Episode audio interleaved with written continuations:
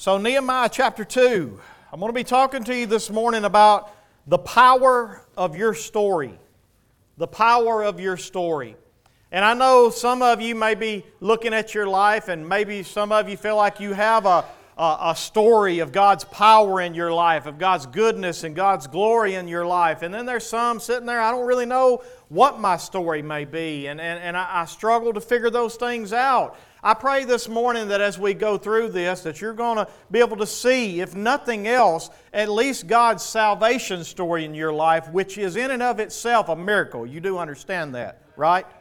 And so I pray that when you see what God does through Nehemiah and how he uses uh, Nehemiah's story of God's work in his life, I pray that you're going to be able to see the power of your story. And I'm going to pray that, that you'll see that God gave you that story for the purpose of retelling it to everybody around you, to your family, to your kids, to, to, um, to your workmates, whoever you're around. God put you in a place and worked in your life so that you had a story to tell the world about God's goodness and about God's glory in your life. If you got an outline this morning, you notice it says that all creation was created to display God's glory. Now, I want to make sure that you all have an understanding of what I mean when I talk about God's glory, because sometimes we talk about that and it's kind of vague. We don't really have a good understanding of what is God's glory. What does it mean to, to display God's glory?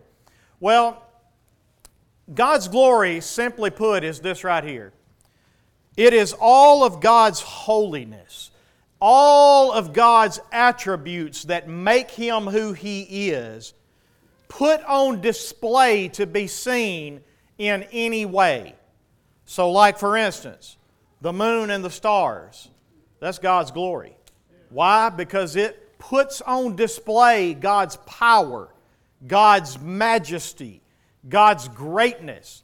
Um, the, the oceans and the mountains, as you've heard me say so many times. That's God's glory because it puts on display God's power and His greatness. Uh, Christ on the cross is God's glory. Why? Because it puts on display God's love and God's mercy and God's grace.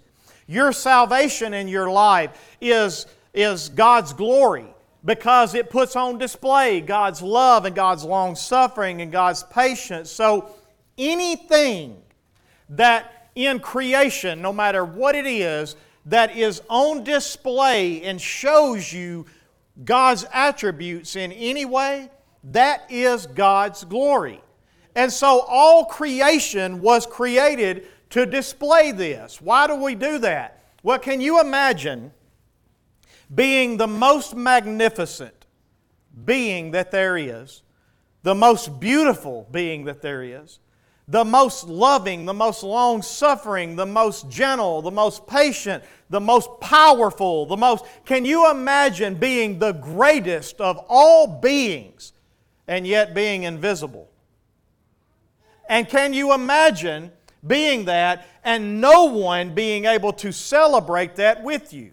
You know, one of the things, whenever, whenever you see something amazing in your life, you see something amazing in the sky, or you see a, a great sunset, or you see a, a, a dolphin jumping out into the ocean, and you're sitting on the beach and you're watching that, the first thing you want to do is look around to see who can I share that with, right?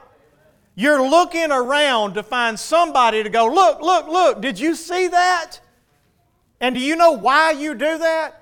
Because glory is meant to be shared. The, the, the joy in the glory is meant to be something that you and I are able to share with one another. Look at how great this is. And look, this is the reason why you take pictures and post them all over Facebook.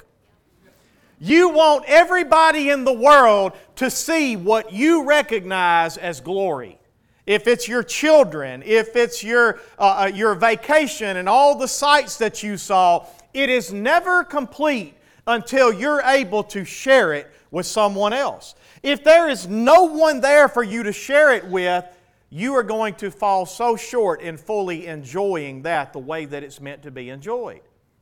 And what we have here is God being the most beautiful, the most magnificent, the most glorious being that there is, and yet He's invisible. So, how do we solve that? Well, God creates. And then He creates beings and He creates people to be able to see His glory and to be able to celebrate His glory. If you want evidence of that, go back to Isaiah chapter 6. You don't have to turn there right now, but the angels are surrounding God's throne and they're making this statement Holy, holy, holy is the Lord of hosts. Now, you would expect at this point for them to stop and say, the whole earth is full of His holiness because they're declaring how holy He is. And let me define that for just a minute. Holiness is simply to be completely set apart. That means that there is nothing and no one like this. It is specific for its purpose, and it is in a league and in a category all by itself, and it's not meant for anything else. And so, whenever they looked at God, what they say to God is, God, you are in a category all by yourself. Who is like you? Who, who has the power you have, the majesty, the love, the greatness you have? And at His throne, they look at God and they say, You are holy. And then they look at earth, which is His creation, right? And they say, the whole earth is full of your glory. Why? Because His glory is all of His holiness, everything that makes Him in a category by Himself. His glory is when God puts that on display in any way. And so, whenever God created the angels, the whole point was for them to look at the glory of God and be able to look at Him and be able to say, There is nothing and no one like you. The whole point of all of creation is to lead each and every one of us to look back at God and say, You are holy, and you alone are holy. You are worthy of worship, and you alone are worthy of worship. And this is what everything was created to do, especially you and I. Now, unfortunately, y'all know the story. We sinned and fell short of what? All have sinned and fell short of? So, again, there is the ultimate failure in man. Instead of enjoying all of His creation and it leading us back to who He is, to worship Him, to, to follow Him, to serve Him, instead of that, we decided that we just wanted to rob Him of all that He is, and we want it all for ourselves. God, we want your glory. And this is where our sinful heart comes from. Is a heart that refuses to give God what He is due and what He is absolutely worthy of. And so, in Jesus Christ, I want you to understand that we are called back to that purpose. In Jesus Christ, now we are being restored so that in Jesus, now we can continue to look back at God through things like the Lord's Supper and through the uh, personal testimonies in our life, and we're able to give God worship and praise for His glory, for His love, for His sacrifice, for His mercy, for His grace, for all of who He is. This is what we are called back to in Jesus. And the Bible tells us whatever you do as a Christian, whether you eat, whether you drink, no matter what you do, we do it to what? Do it to the glory of God. We do it to make sure we demonstrate His goodness in everything that we do. And this includes trials of suffering in our life through trials of suffering in our life, we demonstrate the strength of God. Why? Because we lean on Him, we trust in Him, we believe on Him, and that faith and that strength that He gives us carries us through so that in our weakness, He is shown as strong. And so, what we get in this is that everything in our life is meant to demonstrate the glory of God. And in Christ, and what we learn from Christ, that's what happens in our life. Any answered prayers that we have, God answers for His glory. Yes, God loves you. Yes, God wants to give you good things. His love for you is so great that He gave His only begotten Son. But at the center of God's purpose is not you. At the center of God's purpose is to demonstrate His glory. And so this is why he answers prayers for us, is so that we in turn come back and give him glory. And I could give you scriptures to do that, but I got to get to the lesson. And so basically, everything that we do, everything that happens to us in this life, whether good, whether bad, it is always so that through faith in God that we demonstrate God's holiness and give Him glory for everything that He has done. And this is His power in answering prayers, His strength in times when anyone else would have quit. This is the only reason why it's so important that you continue trusting God through your trials. We never lose hope. We always have hope. No matter how bad it gets, no matter what God gives, or no matter what God takes away, we bless the name of God. And when we do that, we demonstrate the strength of God. We demonstrate the power of God, the glory of God in so many different ways. And so, this is the reason why I say this morning all of your stories and all of your testimonies of God's work in your life is so important. No matter whether it just begins with your salvation story, or it goes to an answered prayer that God has done in your life, or it goes to a trial that God saw you through, and He, through His strength, He got you from one side to the other, or no matter what kind of work God has done in your life, it is important that you understand God is giving you stories to tell.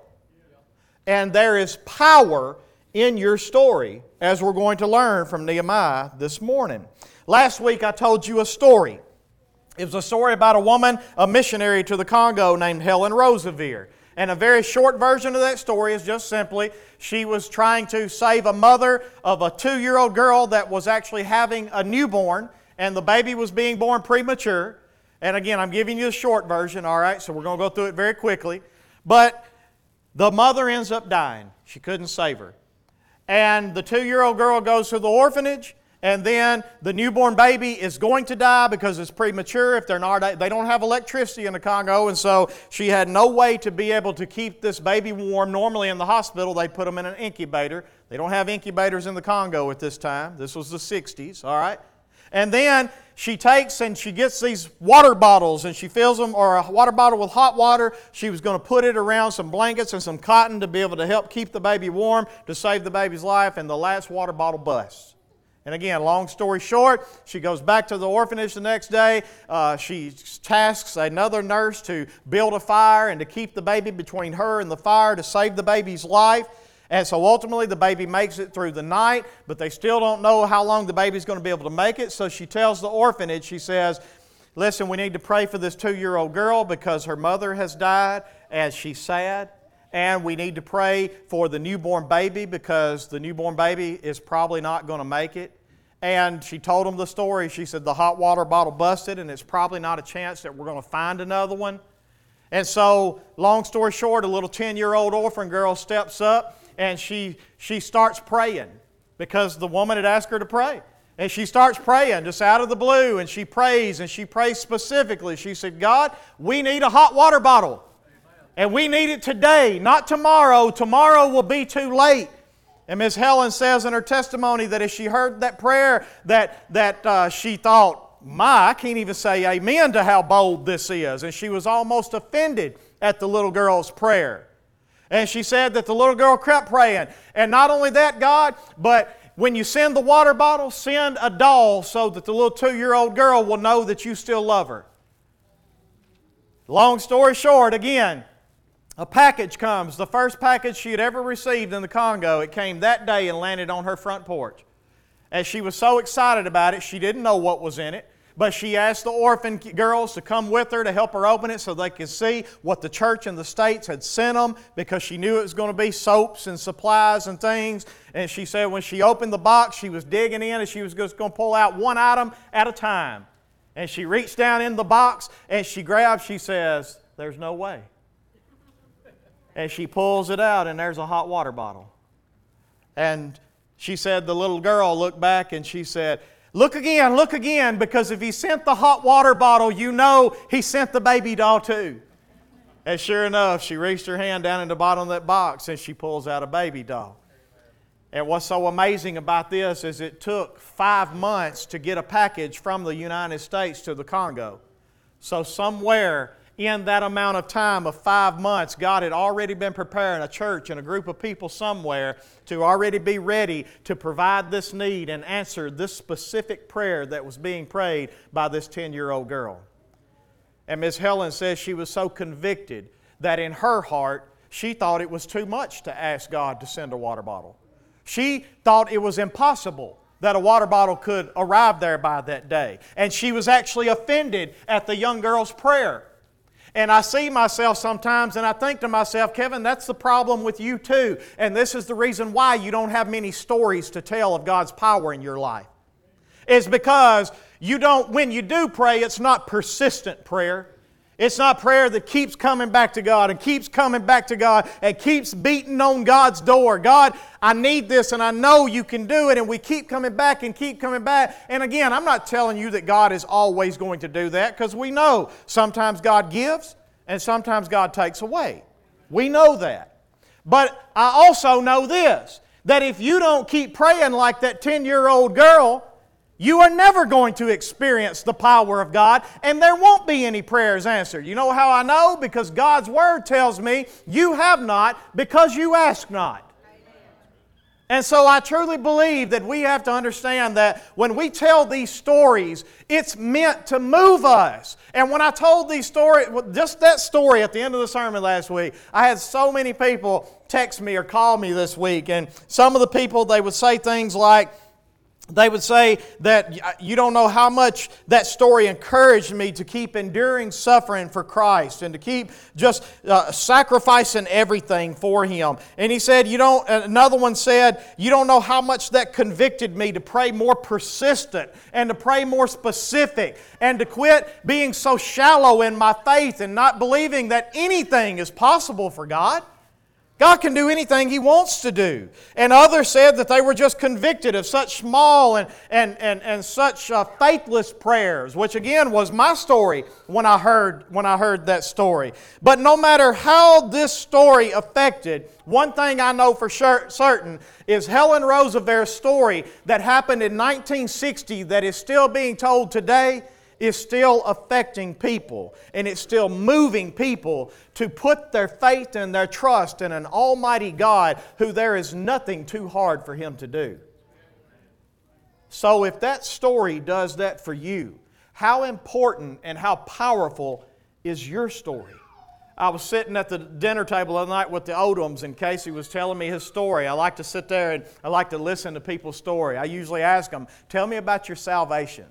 You know, tell me about when God uh, saved you and tell me about what your experience with God opening your eyes and, and giving you a new life. And, and as they shared their stories with me, I was so encouraged by their story. Casey's story of just how God put this person in his path to preach the gospel to him and, and through the Holy Spirit opened his eyes and how God just completely changed his life. And as he walked through and talked about the, all the changes that God made and the, the, the things God taught him and the, uh, the love that God placed in his heart. And then when I heard Tara Beth and them talk about her, uh, her faith and learning to trust God through the struggles and through the difficulties and, and how they have grown in their faith. And I just sit there and I was so encouraged as I listened to their story. And it really made me want to be a, better pastor when I listened to the way that, um, that Casey described the man that just helped him and come along beside of him and walked beside of him and encouraged him and, and helped him grow. And,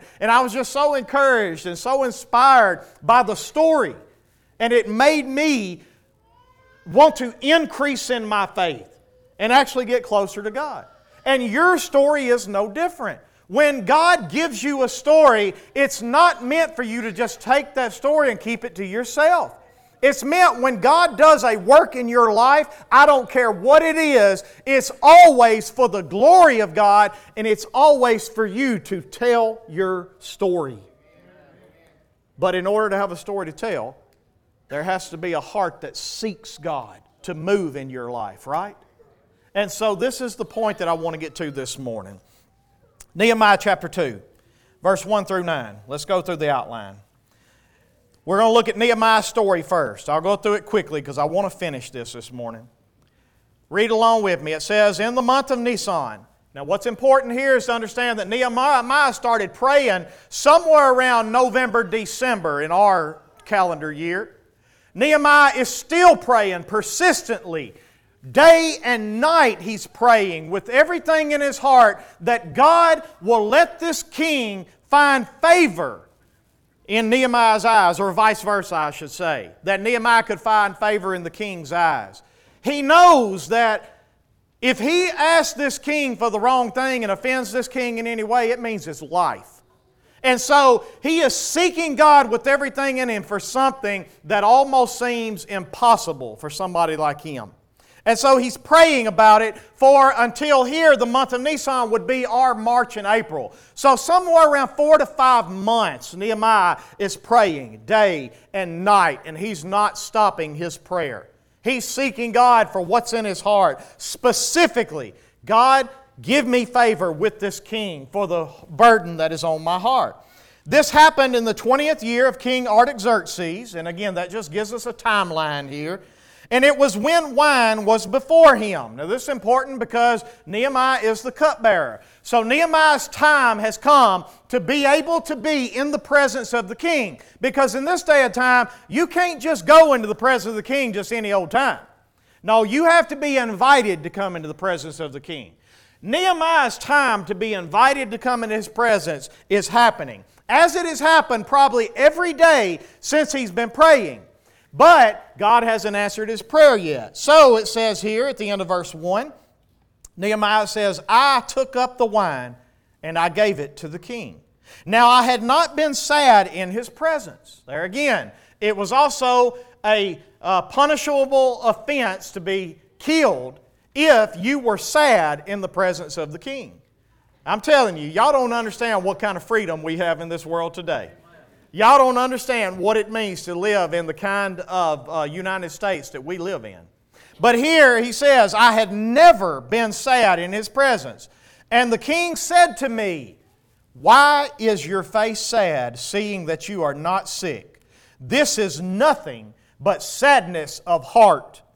In other words, the king is sounding like he's not going to have much mercy. You see that? Nehemiah is this close to death at this point.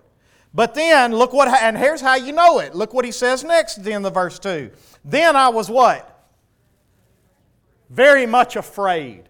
Nehemiah shook because he knew that this being sad in the presence of the king and him knowing that it's not because he's sick, oh, this is dangerous. But then look what happens in verse 3. Nehemiah gets boldness, Nehemiah gets courage. I said to the king, Let the king live forever. In other words, I'm not trying to dishonor you, King. I'm not. I give you the honor you deserve. You're the king God has put in place. I, I, I, he has put me here to serve you, and I give you the honor you deserve. And then he says, But why should not my face be sad? When the city, the place of my father's graves, lies in ruins, and its gates have been destroyed by fire. Then the king said to me, What are you asking me? So here we see the first point where God begins to answer Nehemiah's prayer. Nehemiah's story begins. God has provided him the opportunity. Nehemiah's probably thinking, you know what Nehemiah could have done? Nehemiah could have said, I'm not sad, king. Everything is just right. And Nehemiah could have tried to backpedal his way out of this and try to save his life. And instead, he says, God, I've been praying for this. God, this is the moment. God, I'm taking courage and I'm going all in with my life on this. And he does go all in with his life. And he says, I'm asking you this. But before he does that, look at the end of verse 4. So I prayed to the God of heaven. So here, Nehemiah's getting one last prayer in. One last prayer. He's been praying for four or five months, but before he speaks, just very quickly, in the back of his head, probably, he says, God, if there was ever a time I needed you, it's now. Grant me the desire of my heart. And look what happens next in verse 5. And I said to the king, If it pleases the king, and if your servant has found favor in your sight, that you would send me to Judah, to the city of my father's graves, that I may rebuild it. And the king said to me, with the queen sitting beside him, How long will you be gone? And when will you return? So it pleased the king to send me when I had given him a time. And I said to the king, Now listen, Nehemiah could have stopped right then. You ever heard of stopping while you're ahead? Nehemiah's already ahead. The king has just granted what Nehemiah has been asking for to give him favor so that he can go back and build this kingdom because the city and the people lie in disgrace. And what Nehemiah was concerned about was the glory of God. He wants the people to look at the city of God and see walls and a temple and people being blessed. And yet, when he gets there, that's not what he sees. And so he wants God's glory to, so that he can go back and build this wall for the glory of God. But then, keep going with me, he could have stopped while he was ahead, but he didn't. In verse 7, he says, And if it pleases the king, let letters be given to me to the governors of the province beyond the river, that they may let me pass through until I come to Judah. So now he's asking for official letters from the king that says this person is not just on Jewish business, this person is on the king of Persia's official business. Now, that's a lot to ask for the king that his kingdom is not about helping other kingdoms get built up. His kingdom is about just his glory and his own throne. But nevertheless, he asked for it. And then in verse 8, and give me a letter to Asaph. And here's who Asaph is the keeper of the king's forest, that he may give me timber to make beams for the gates of the fortress of the temple, and for the wall of the city, and for the house that I should occupy. Man, Nehemiah has literally lost his mind. And he has went all in, and he's asked God for everything that he could possibly need in this. King, I want you to first have favor on me and let me go back home and build the kingdom that your people destroyed. King, I want you to not only do that, but give me letters saying that it's your business so that anybody that asks, they're defying you if they defy me. And then, not only that, but would you ask the king of your forest, the keeper of your forest, to make sure that he supplies me with all the timber to build doors to the temple, to build gates to the city wall, to build the city wall itself, and to even build the house that I'm going to occupy? And then I want you to notice what happens here at the end of verse 9.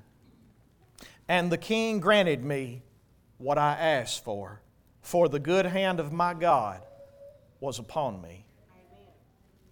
Nehemiah's got a story to tell, don't he? And so, in verse 9, look what he says. Then I came to the governors of the province beyond the river and gave them the king's letters. Now the king had sent with me officers of the army and horsemen. Not only did the king give him letters, not only did the king give him everything he asked for, he even gave him things that he didn't ask for. He even sent armies and horsemen with him along the way so that God's purpose is going to be revealed. Now, listen, if there was ever a story to tell for Nehemiah to tell, he got a story, don't he? And so, next, I want you to look at Nehemiah's opposition in verse 10. But when Sanballat the Horonite and Tobiah the Ammonite servant heard this, it displeased them greatly that someone had come to seek the welfare of the people of Israel.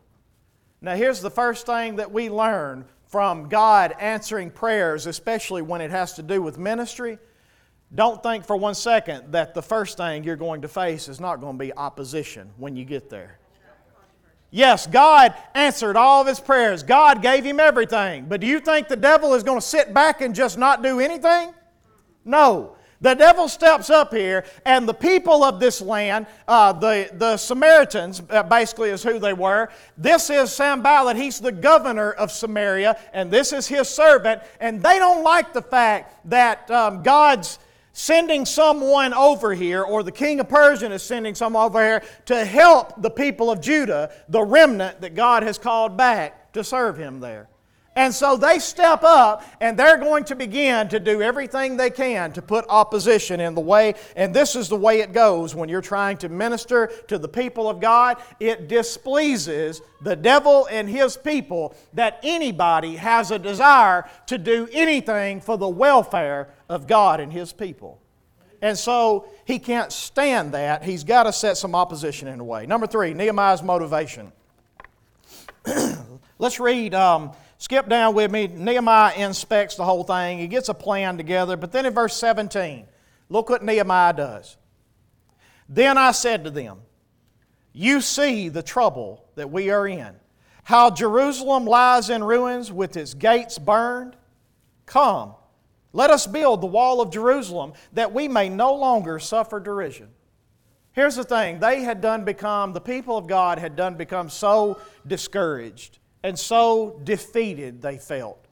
And they felt like that there was no power.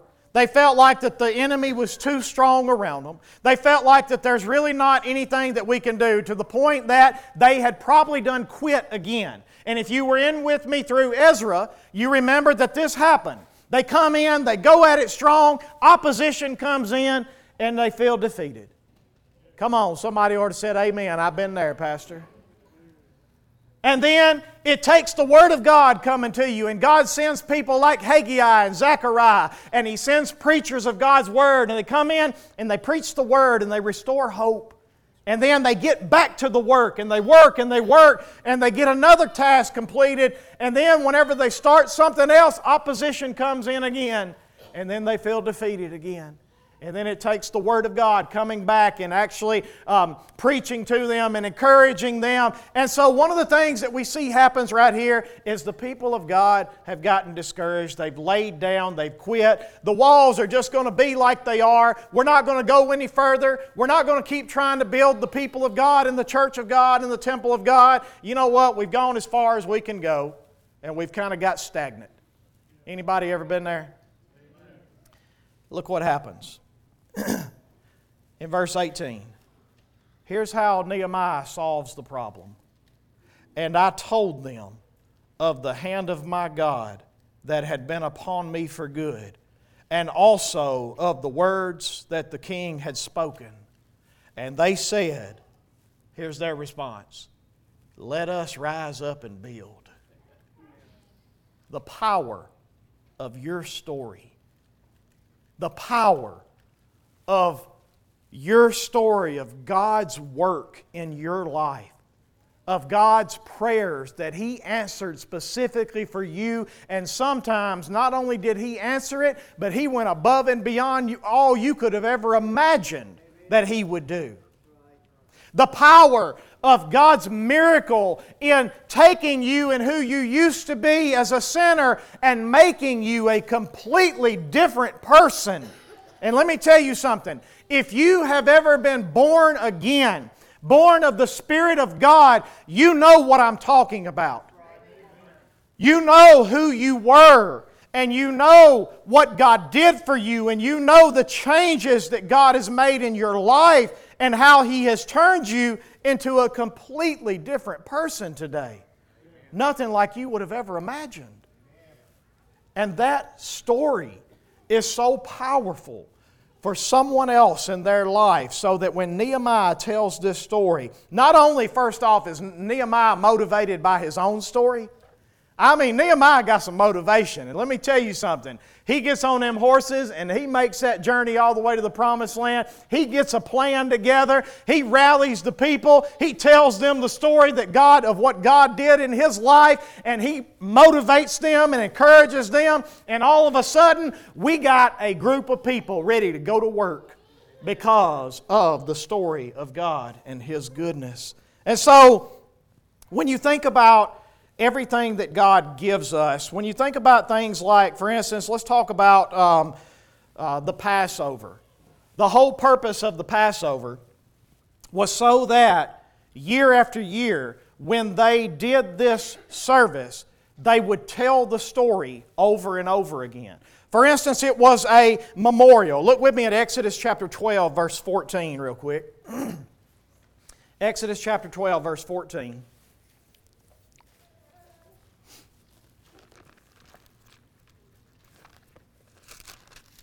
Look at what this says. This day shall be for you a memorial day. He's talking about the Passover day, talking about year after year. And you shall keep it as a feast to the Lord throughout your generations as a statute forever. In other words, every year on this day, you tell the story of how I delivered you and how I redeemed you and how I provided for you and you crossed the Red Sea and you went into the wilderness.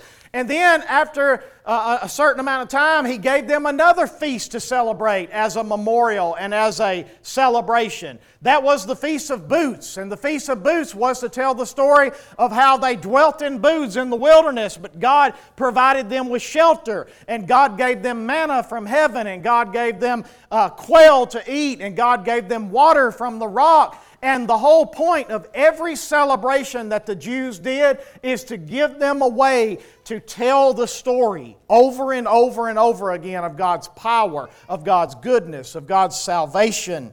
And so it's a memorial. And why would you need a memorial? You know, here's the thing about it. Do some of you remember the first time, or I say the first time, the day that you were saved?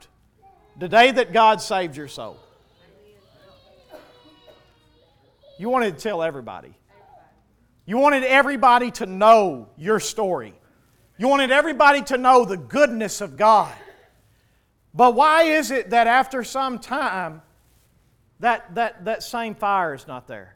And as a matter of fact, after some time, you can't even remember the last time you actually told someone your story.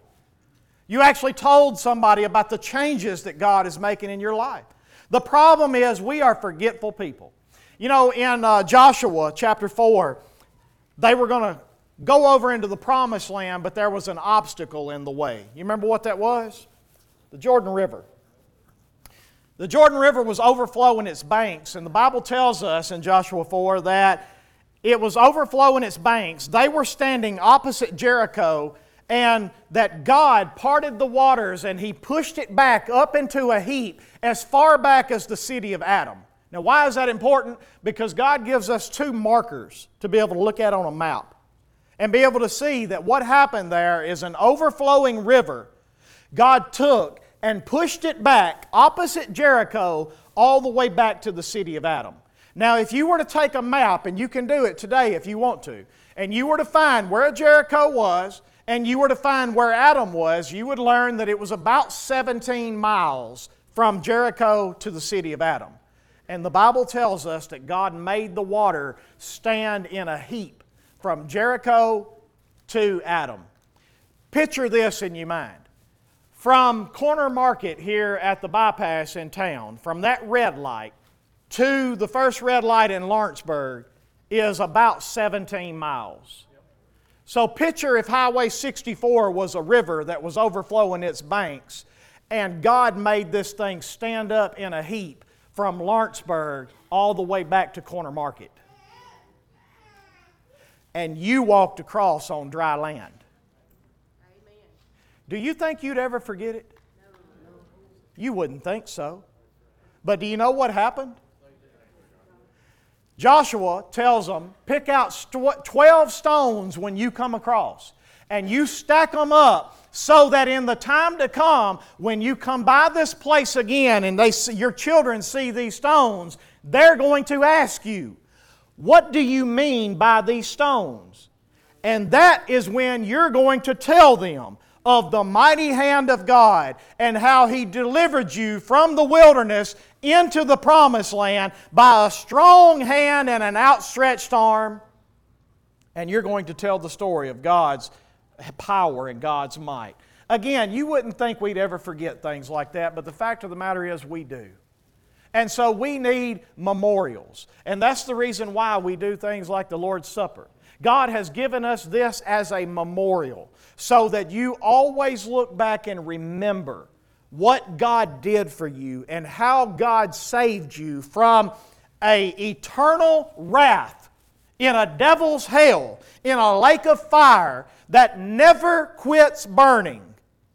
And God saved you from that through His Son's broken body and His Son's shed blood.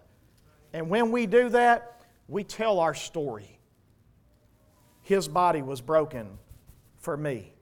See, when we take the Lord's Supper, we don't tell the story and say, His body was broken for the world. That's not what we do when we take the Lord's Supper. When we take the Lord's Supper, we say, His body was broken for me. Amen. For me. And His blood is God's new covenant with me. And as often as I do this, I proclaim His story and my faith in it until the day that He comes again. And so, it is a memorial. It is also a celebration. Remember, He said this is a feast to the Lord. you know what a feast was for, right? A feast was for celebrating. And so it's a memorial to remember, but our story is also a celebration. We ought to be able to celebrate when we tell our story. When Casey was telling his story the other night, he was happy about the things that God had done in his life. He wants to share it with people. And I know you're the same way if you're saved. If you know what God has done in your life, you want people to know what God has done for you. You want to share that with others. Another thing, your story is for teaching faith to others. Look at Exodus chapter 12 again, verse 26 and 27. Exodus 12, verse 26 and 27. Look at what this says.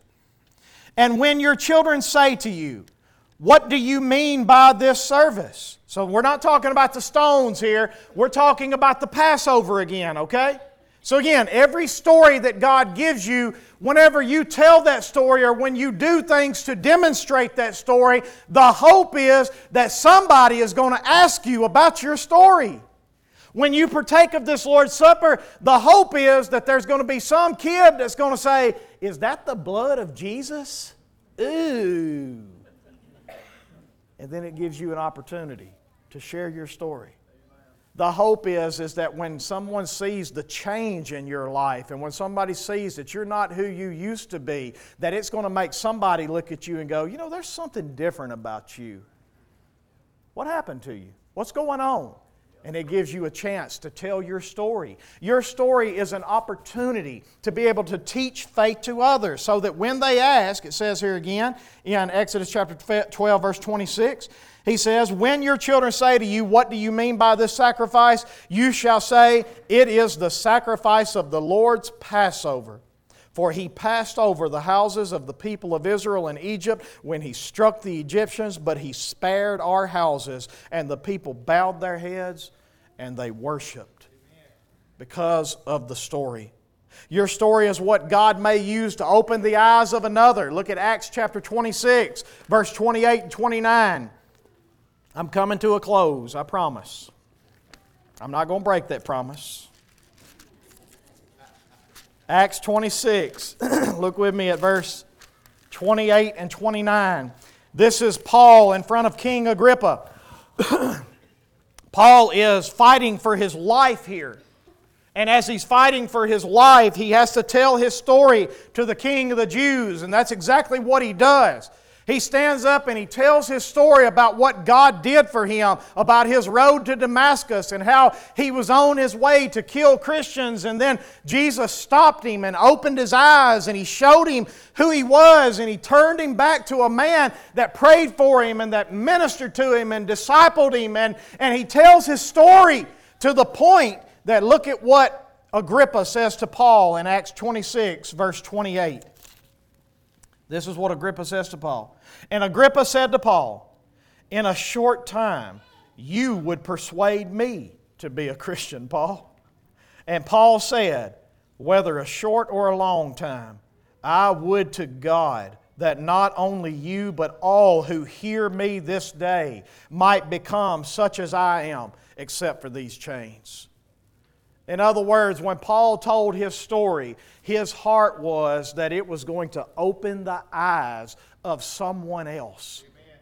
Your story is all, you know, I hear people all the time say, I'm just kind of embarrassed to, to share the gospel with people because I don't really know enough and my knowledge is not there. Can I ask you at least this much? Do you know what he did for you?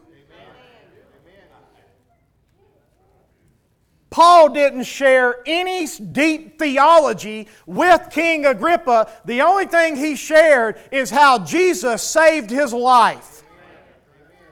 Paul knew his story. And Paul told his story. And let me tell you something, if you have been saved, if you have been born again, if God has took you from your darkness of sin and led you to follow Jesus by faith and he is changing you, you have a story. And if you don't know nothing else, you know your story. And there is power in your story to open the eyes to the point that King Agrippa literally looks at Paul and says, Paul, you almost persuade me. In other words, I'm this close, Paul. Paul said, Oh, I would to God that not only you, but everybody that just heard this story would become just like I am, except for the chains I'm in. I don't want that for you, but I want you to be saved. And then finally, your story is for encouraging the downcast to keep trusting the Lord. And I take you back to Nehemiah chapter 2, verse 17 and 18. And notice what he does here. I'll go back there. This is the last verse Nehemiah chapter 2, verse 17 and 18.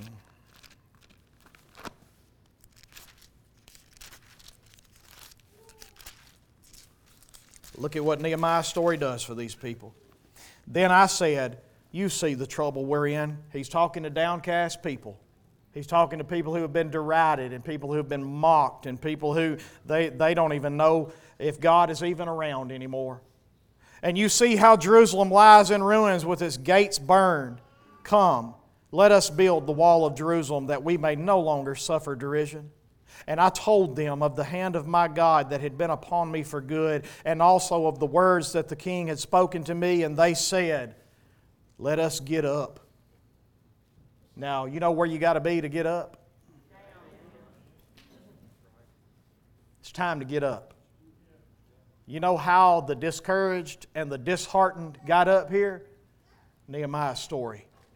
Nehemiah's story of the goodness of God. So they strengthened their hands for the good work and then, if you want to finish it out, the enemy comes back again and jeers at them and mocks them and, and makes fun of the work that they're trying to do. And then I'll finish it out with uh, verse 20. He says, Then I replied to them, The God of heaven will make us prosper.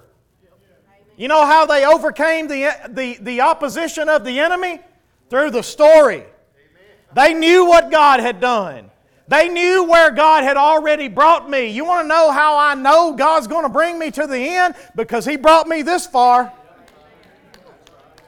He did this much in my life. And I know if He did this in my life, He ain't going to stop now. There is so much power in your story. And yet, so many times, we either just don't tell our story, or we forget our story, or we just don't seek God to have a story. Nehemiah had a story in closing.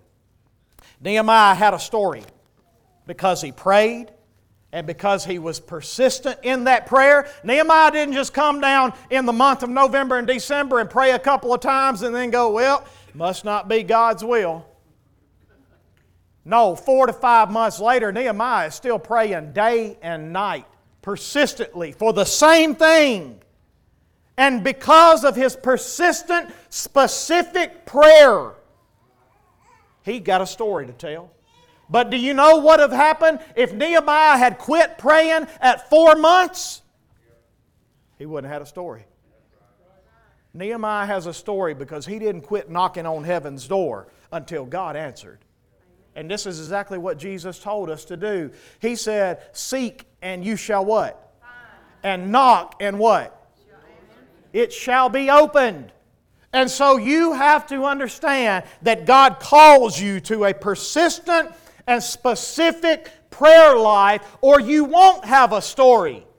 And this has led me this week to be convicted of it, and I, I've just been getting real specific in my prayers. And I've been praying for the salvation of family members that, that I have, that I know that as far as, as my eyes see, it's impossible for them to come to the Lord.